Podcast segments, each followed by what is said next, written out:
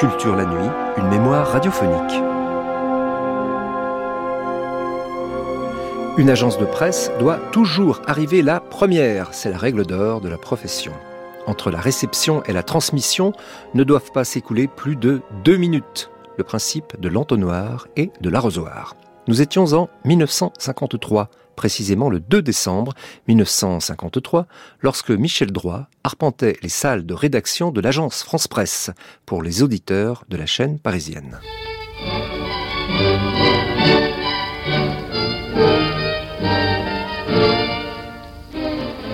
Le monde comme il va.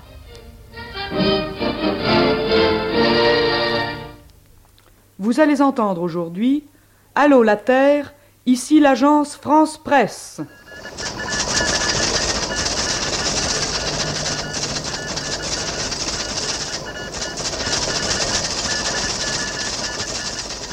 Un documentaire sonore de Michel Droit. Montage technique, Marguerite Tarère. Attention l'ombre Major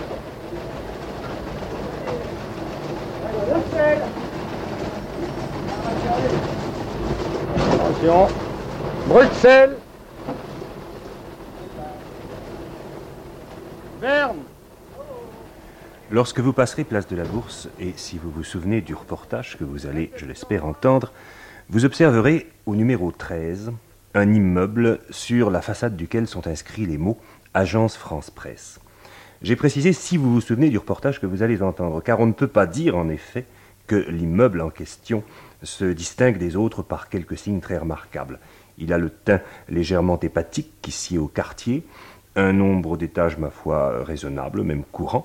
Le soir, aucun graphique au néon ne court sur sa façade, et pourtant à l'intérieur de cet immeuble arrivent et partent de tous les coins du monde, et vers tous les coins du monde, le plus grand nombre de nouvelles, d'informations, si vous préférez, qu'il soit pratiquement possible de réunir à chaque seconde de chaque minute, ceci exactement 24 heures sur 24, et à longueur d'année, sans discontinuer. Je voudrais donc ce soir essayer, oh très rapidement et surtout de façon très incomplète, de vous présenter l'agence France Presse, autrement dit l'AFP, euh, trois lettres, trois initiales, plus éloquentes qu'une longue signature et qu'on retrouve dans la très grande majorité des journaux imprimés ou parlés des cinq continents. Et pour vous présenter l'AFP, j'ai pensé que le plus logique était tout d'abord d'aller trouver son directeur, M. Maurice Nègre. M. Maurice Nègre, à qui je vais poser cette question euh, qui peut paraître simple, mais enfin c'est pour cette raison que je l'ai choisie. Qu'est-ce que l'agence France Presse? Je vais vous répondre aussi simplement. L'agence France Presse, c'est l'agence Avas. L'agence Avas, le même personnel, les mêmes locaux, les mêmes méthodes. L'agence Avas, c'est-à-dire la plus vieille agence du monde, puisque c'est en 1825 que M. Charles Havas, qui avait pendant de nombreuses années suivi à travers l'Europe les armées de Napoléon, a eu l'idée de constituer à Paris ce qui était à bord un bureau de nouvelles, et ce qui en 1835, avec euh, l'apparition de la presse populaire, est devenu une véritable agence de presse. En 1835, M. Charles Havas est installé pas loin d'ici, euh, rue Jean-Jacques Rousseau, et il a des collaborateurs qui deviendront éminents. M. Charles Reuter, qui, quelques dix ans plus tard, partira à Londres, écrira l'agence Reuter. M. Wolf, qui ira d'abord à Hambourg, non, d'abord à Francfort et ensuite à Berlin, où il créera l'agence Wolf, devenue ensuite la grande agence allemande. Mais alors, par quel phénomène de métamorphose cette agence Havas est-elle devenue l'agence France Presse que nous avons aujourd'hui? Eh bien, euh, ça, c'est la triste histoire de l'occupation et de la guerre l'agence Havas a disparu, le gouvernement s'est trouvé un peu contre son gré propriétaire d'une agence de presse, mais les mêmes hommes sont restés, ont continué le même travail, et c'est actuellement l'agence France Presse. Est-ce que vous pourriez maintenant, après cet historique, M. Maurice Nègre, parler un peu technique, c'est-à-dire nous dire en quoi consiste l'agence France Presse, autrement dit en quoi consiste une agence de presse, quelle est sa mission?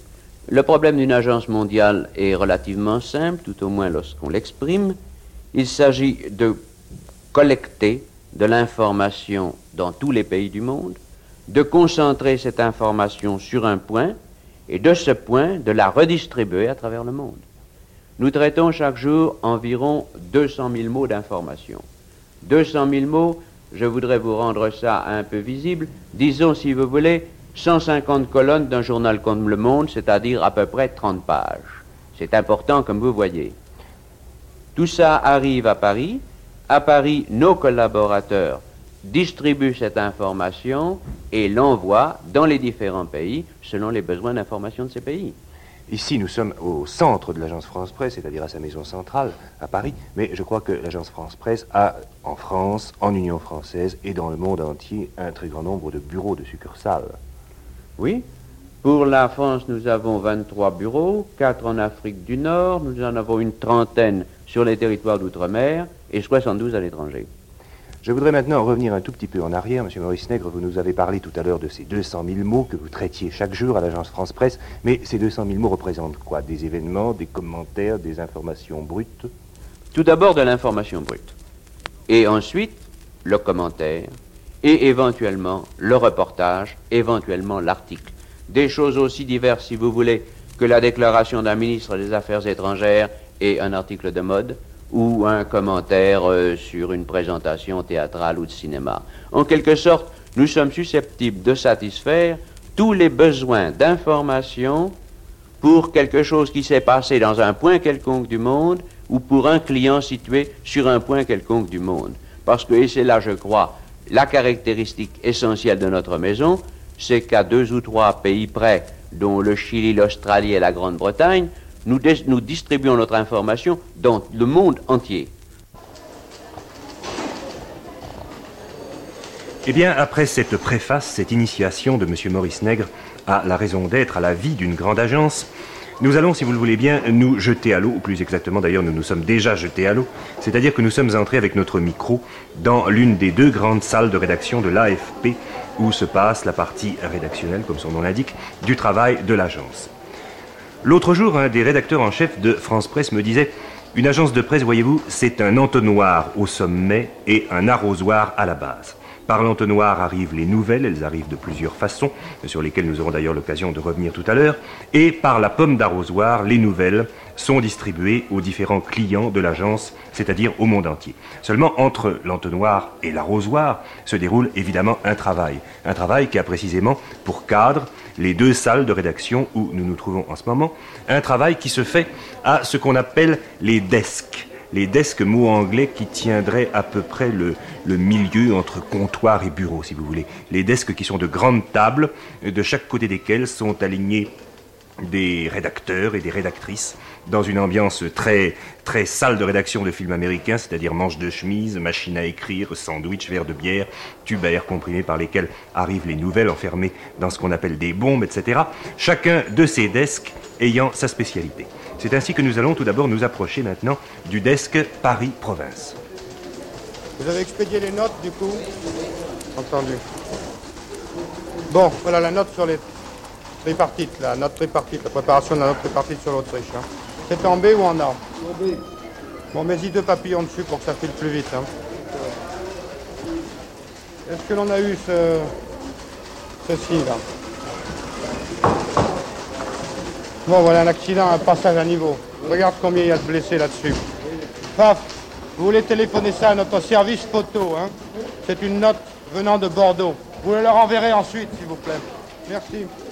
Eh bien, je vous présente Marc Paillet, Marc Paillet à côté duquel je me suis assis pour un instant et qui est chef du desk France. Marc Paillet, vous imaginez que je vais vous demander ce que vous faites ici. Je crois qu'il faudrait procéder par ordre. Les informations que vous êtes en train de trier vous arrivent comment? Elles nous arrivent de deux sources principales. Les unes nous arrivent par bombes pneumatiques des différents téléscripteurs qui, eux, sont alimentés par différents postes établis dans le monde. Et l'autre nous arrive du service des écoutes pour capter un certain nombre d'émissions d'informations provenant d'agences comme l'agence TAS soviétique, l'agence bulgare d'information. Oui, d'ailleurs, nous montrons tout à l'heure au service des écoutes et, nous en donnerons quelques échos à nos auditeurs. Maintenant, je voudrais savoir, lorsque vous recevez ces informations qui sont sur euh, feuilles, euh, sur sorte de plures, qui sont dactylographiés. Je voudrais savoir ce que vous en faites. Qu'est-ce qui se passe à ce moment-là? Vous avez une première opération qui est quoi? Eh bien d'abord, il nous faut trier les informations. Les informations sont à différentes destinations. Un certain nombre ne nous intéressent pas puisque nous, nous diffusons sur la province, sur Paris et sur l'Afrique du Nord. Prenons l'exemple d'un accord d'amitié passé entre la Syrie et la Jordanie. Si cet accord est mineur, il intéressera le Moyen-Orient, mais très peu la France et la province. En quelque sorte, nous le jetterons immédiatement. Nous réserverons ça dans notre mémoire pour le cas où cela aurait des développements inattendus, mais en règle générale, cela ne vaut rien pour nous. Oui, bien entendu, et certains faits divers, j'imagine. Certains faits divers mineurs également, euh, à moins que la victime soit une personne très connue dans le public, auquel cas nous le réservons également quitte à le sortir si ça prend un développement particulier. Alors après cette première opération qui est une opération de tri, vous avez une, une opération de répartition, de distribution. Nous avons plus exactement une opération de classement. Il faut distinguer entre les informations qui peuvent attendre un certain délai pour être transmises et les informations les plus urgentes qui doivent être transmises dans un délai de quelques minutes à peine aux journaux et aux intéressés. ces informations sont appelées flash et en règle générale, il ne faut pas mettre plus de deux minutes entre la réception et la transmission de ces informations. Les autres informations urgentes sont transmises sous le signe A. Elles ne doivent pas excéder un délai de transmission de 10 minutes. Les autres informations en B, puis celles en C, informations de complément, peuvent attendre davantage. Alors vous avez euh, parlé de délai existant entre la réception et la transmission. Qu'est-ce qu'il se passe entre la réception et la transmission précisément? Qu'est-ce qui occupe ce délai? Eh bien, ce délai est occupé par deux opérations. La première opération qui est effectuée par les collaborateurs de notre desk, par les journalistes qui sont assis autour de cette table, consiste à vérifier les différents points de l'information. Vérification de la forme, des titres, des noms des personnalités évoquées, vérification du fond. Il se peut qu'un correspondant ait mal eu en mémoire tel accord ou telle clause. S'il s'est trompé sur ce point, il nous appartiendra de rectifier grâce à nos services archives, services diplomatiques ou services politiques. La deuxième de ces opérations, c'est l'opération mise en forme proprement dite, c'est-à-dire couper les passages trop longs, euh, remettre en forme euh, du point de vue de la logique une information qui serait malvenue. Finalement, quand toutes ces opérations sont terminées, une sténo de presse la tape et elle est immédiatement après transmise au téléscripteur qui l'envoie aux journaux. Bon, euh, Marc Payet, je vous remercie, je ne vais pas abuser davantage de votre temps, je vous laisse travailler. Et maintenant, je reprends ma promenade à travers euh, les salles de rédaction. Je passe d'un desk à l'autre. Il y a là euh, le desk étranger, le desk euh, France d'outre-mer, deux autres desks plus spécialisés, c'est-à-dire le desk allemand, le desk de langue allemande et le desk anglais, desk de langue anglaise. Et c'est précisément au desk anglais que j'arrive maintenant, desk anglais qui est dirigé par Francis Lara, à côté duquel je vais m'asseoir. Francis Lara, à quel pays vous adressez-vous à votre desk? Eh bien, nos destinataires sont l'Amérique du Nord, le Japon, euh, l'Inde, le Pakistan et d'autres pays d'Extrême-Orient, et la Scandinavie, c'est-à-dire la Norvège, la Suède, le Danemark et la Finlande. Ah, la Scandinavie maintenant préfère des informations rédigées en anglais Maintenant, oui. Mais il y a quelque temps, je crois qu'on les envoyait en français. Nous les envoyons effectivement en français, mais ils ont préféré la méthode de rédaction euh, en anglais, qui est plus, plus concise et probablement plus courte que celle de, en langue française. Alors là, précisément, vous venez de soulever un point qui est, je crois, essentiel dans votre desk, les méthodes de rédaction. En effet, vous avez des méthodes de travail très particulières et très différentes des autres desks de l'AFP. Elles sont très différentes dans la mesure où nous sommes obligés euh, de concurrencer des agences anglo-américaines, c'est-à-dire que nous sommes obligés de suivre leurs méthodes. Or, en Amérique du Nord, euh, les méthodes sont très différentes de celles que nous employons à l'agence habituellement. Les Américains réclament des nouvelles, euh, comme je vous le disais, très courtes et réclament que l'essentiel de la nouvelle soit donné dans le premier paragraphe. Donc nous devons la plupart du temps réécrire complètement un bulletin ou une nouvelle qui nous vient de nos correspondants euh, à l'étranger. Donc l'essentiel de la nouvelle est donné dans le premier paragraphe, mais alors que contient le deuxième et le troisième Que eh contient le troisième paragraphe par exemple? Le deuxième et le troisième paragraphe constituent des développements du premier.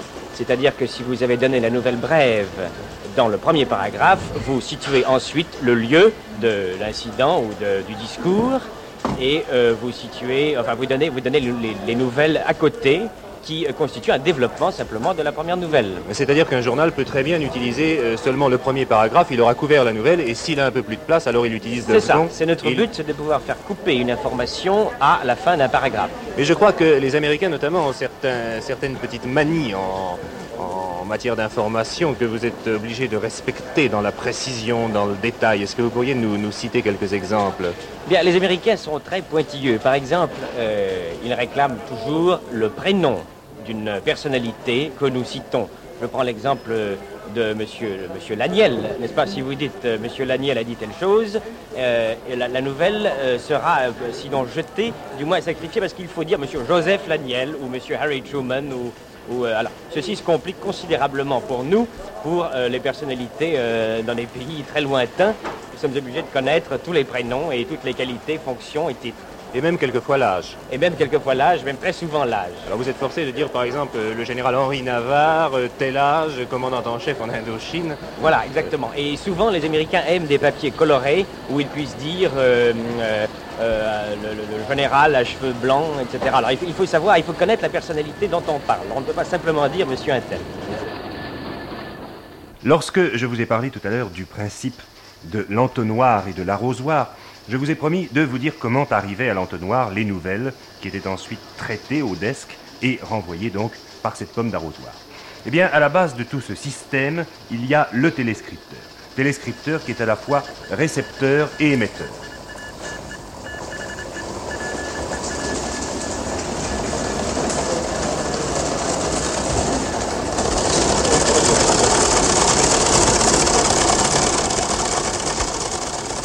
J'ai approché mon micro d'un téléscripteur. Je pense que vous avez entendu assez nettement le bruit qu'il faisait. L'agence France Presse de Paris, en effet, si elle diffuse ces nouvelles aux journaux parisiens, aux journaux étrangers, aux radios, par l'intermédiaire de ces téléscripteurs, l'agence France Presse de Paris est également reliée, toujours par téléscripteur, à ses principaux bureaux de la province et de l'étranger, qui lui font ainsi parvenir les nouvelles qui l'intéressent. Voici donc une première source et une première méthode d'acheminement.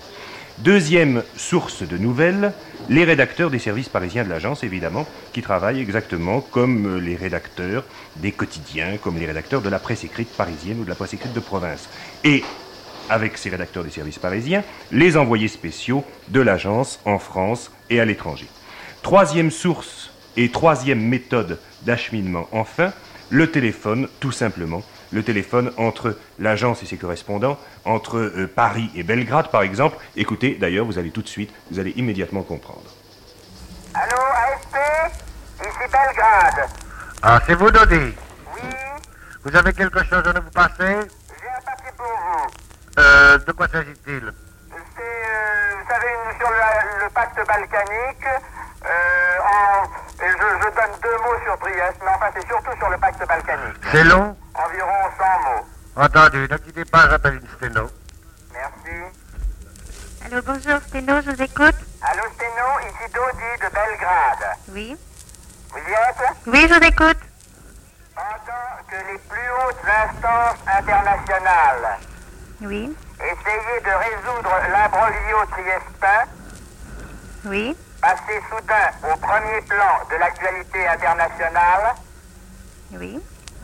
La coopération militaire entre les trois nations balkaniques, oui.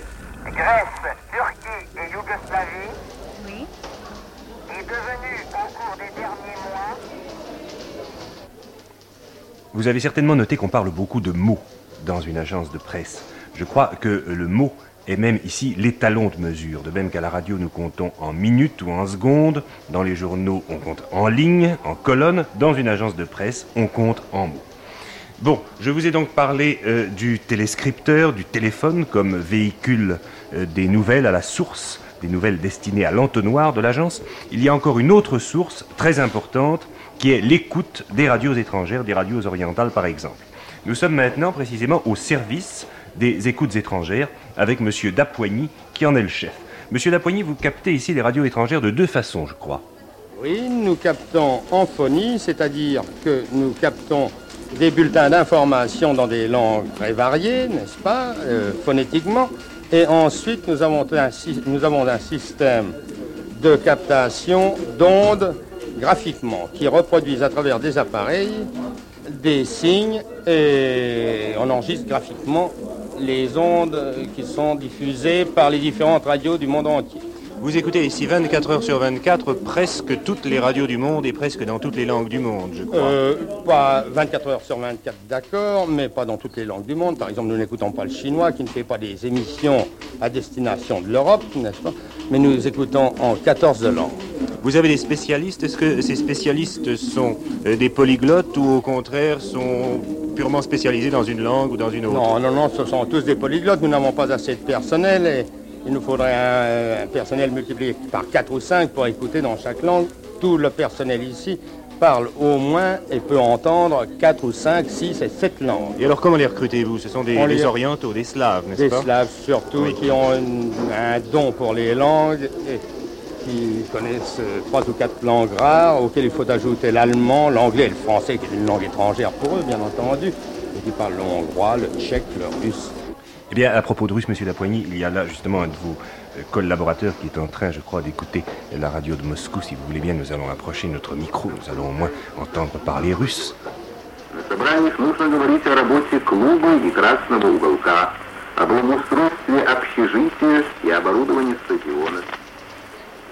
Voilà, vous avez entendu ce que les collaborateurs du service des écoutes étrangères qui écoutent la radio russe entendent tous les jours, entendent même à longueur de journée. Il y a euh, maintenant ici la radio indonésienne qui va commencer une émission, qui va commencer d'ailleurs une émission, je crois, en français. Alors nous allons écouter.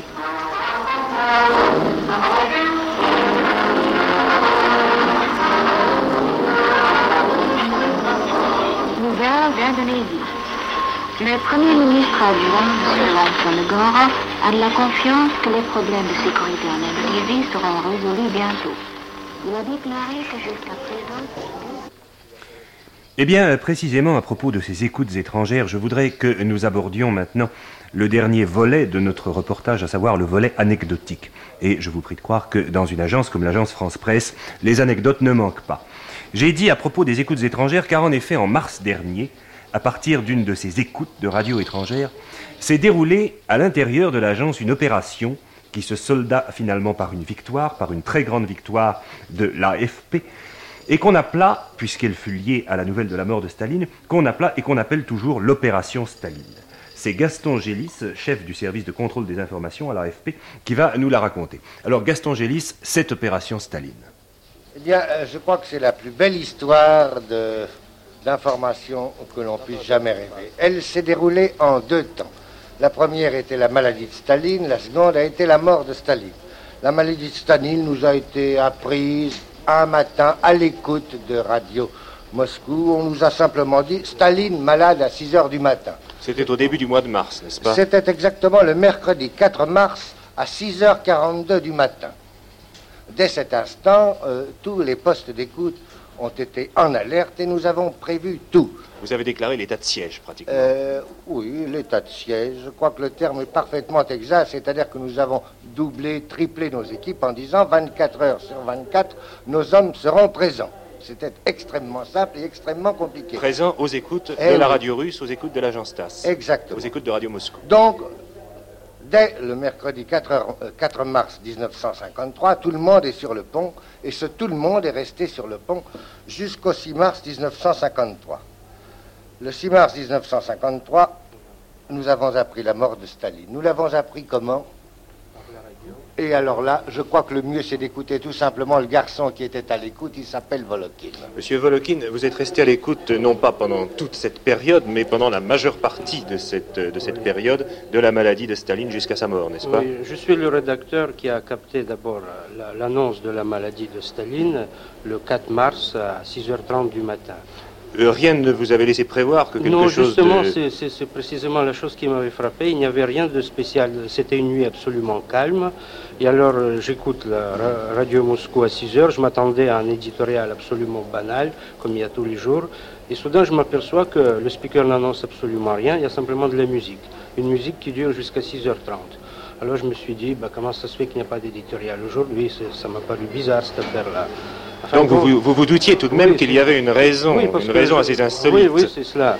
Mais évidemment, il n'y avait, il n'y avait aucun événement sensationnel. Je me, je me suis simplement dit que c'est peut-être qu'ils ont changé de méthode de travail. Et alors tout d'un coup Et alors, sur le coup de 6h30, je, je me dis, il ne reste plus que 10 minutes, je vais m'en aller. Et alors là, j'attends la, la voix, la- cette voix terrible du, du speaker de la guerre de, de, de 41 à 45 de Radio Moscou. Il s'appelle Lévitan. Oui. Il s'appelle Lévitan. Lévitan. Oui, alors là, Bien. il m'annonce immédiatement, d'ailleurs, dans un le Radio Moscou, je dois l'avouer, c'était très parasité. Alors j'ai compris seulement trois choses qui, qui annoncent qu'une voix de tonnerre. Staline, hémorragie cérébrale, paralysie côté droit, hémisphère cérébral. Alors j'ai simplement compris ces trois mots. Oui, c'était- l'essentiel, Oui, mais euh, le reste de la phrase vous échappait Oui, un le peu. reste de la phrase m'a échappé. Alors, il Mais enfin, néanmoins, il n'y avait pas de doute. Ah, ça, j'ai compris bien qu'il s'agissait de Staline, hémorragie cérébrale, paralysie, état très grave. Alors je passe immédiatement le flash à 6h30, et alors après, je me précipite sur, sur mon disque, je réécoute de nouveau, et c'était difficilement, j'arrive à rattraper les autres phrases du texte. Et alors c'est ensuite que, 10 minutes après, j'ai réussi à reconstituer le texte, et, euh, et 15 minutes après, tout était fini, le communiqué a été diffusé. Et alors, pendant deux jours, jusqu'à la mort de Staline, Oui, vous avez euh, vécu nous- en état d'alerte. Ça, c'est absolument vrai. que pendant Oui, 48 mais- heures, on peut dire que tout le service d'écoute a vécu non pas en état d'alerte, mais en état d'alerte 100%, ou plutôt NP plus Q à la unième. En réalité, euh, tout le monde était sur le pont de 24 heures sur 24. Et c'est vous, Monsieur Volokin, qui avez entendu la nouvelle de la mort de Ah non, Staline c'est pas mon collègue, c'est mon chef de service Chiraï. Et cette nouvelle a été diffusée en dictée, TASS, par Radio Moscou, à 2h11 du matin. Alors là, À ce Monsieur moment-là, tout le monde était à l'écoute. On peut dire que toutes les agences du monde étaient à l'écoute pour entendre la même nouvelle. Le problème était donc un problème de rapidité et un problème de qualité. Un problème de rapidité dans la mesure où il fallait interpréter immédiatement la nouvelle. Le pro- un problème de rapidité, euh, de rapidité, je dis bien, dans la mesure où il fallait la répercuter immédiatement. car théoriquement, au départ, toutes les chances étaient égales. oui, mais tout le monde avait préparé également les flashs en disant Staline dit, c'est-à-dire Staline mort pour le monde entier. Donc, il fallait aller plus vite que les autres. Euh, Est-ce un concours de chance heureuse Je n'y crois pas. En réalité, je crois que c'est un concours de qualité heureuse. Il est certain, il est absolument certain, incontestable et incontesté, et ça a été, je puis le dire, le plus grand succès de l'AFP depuis la libération, que nous avons gagné sur la mort de Staline une minute sur n'importe quelle autre agence étrangère. Non pas à Paris, je précise bien, mais dans le monde. À New York, par exemple, où la chaîne de télévision était, à ce moment-là en pleine activité, nous avons été crédités, pour employer le vocabulaire de la radio, de une minute. C'est-à-dire que le, le monde américain, c'est-à-dire 180 millions d'auditeurs, je ne sais combien il y a de postes de radio, a appris la mort de Staline par une agence française. C'est, je crois, le plus grand succès qu'une agence internationale ait jamais enregistré sur une nouvelle mondiale, et je puis dire la nouvelle du siècle. Euh, vous savez très bien qu'il n'est pas question euh, de donner à une agent, à une nouvelle, si vous voulez, la vie habituelle d'une petite information quelconque. La mort de Staline, c'est un événement sensationnel. Il faut bien comprendre que tout le monde était donc au coude à coude pour le même départ. Eh bien, je dois dire, et je m'en félicite, c'est que cette avance initiale de une minute est devenue deux minutes aux États-Unis, 11 minutes à Singapour, 15 minutes à Lisbonne, et qu'elle a atteint le chiffre record de 60 minutes à Lima. Mais comment ces modifications peuvent-elles se produire? D'une façon extrêmement simple. En réalité, euh, nous travaillons par addition de temps, c'est-à-dire que chaque nouvelle réper- étant répercutée sur un poste doit être retraduite pour être retransmise. Tous nos postes étaient à l'écoute, tous nos postes étaient, si vous voulez, euh, prêts au démarrage. Euh, mettez, si vous voulez, qu'il y ait eu non pas un coefficient de chance qui est joué en notre faveur, mais un coefficient de bon sens, d'honnêteté, enfin, vous savez, toutes ces qualités qui font un bon Oui, journaliste. puis de- de- les gens de croient. conscience professionnelle, Les y- non, les nôtres y croyaient. Et y croyant, ils ont permis à l'agence de remporter, je le répète, la plus grande victoire de l'information. Ils y croyaient et ils en voulaient. Ils y croyaient, ils en voulaient et ils en veulent encore. Je crois vraiment que cette histoire de la mort de Staline, cette nouvelle de la mort de Staline et cette victoire qu'a remportée l'agence France Presse, c'est-à-dire qu'a remporté la France, était jusqu'ici inconnue, et euh, enfin inconnue du grand public tout au moins, car vous êtes modeste, vous ne l'avez pas raconté à tout le monde, ça n'a pas été jamais les histoires intérieures. Enfin, je suis heureux que grâce à notre micro, nous ayons pu tout de même lui donner, lui donner le jour, presque, ou tout au moins lui donner le- la diffusion qu'elle mérite.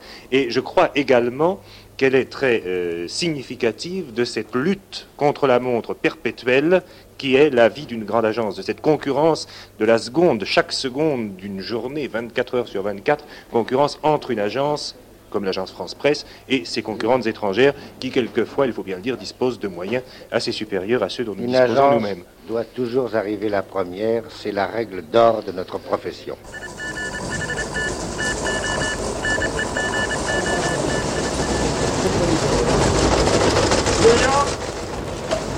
New York Attention à flèche Vous venez d'entendre Allô la Terre, ici l'agence France Presse. un documentaire sonore de Michel Droit, montage technique Marguerite Tarrer.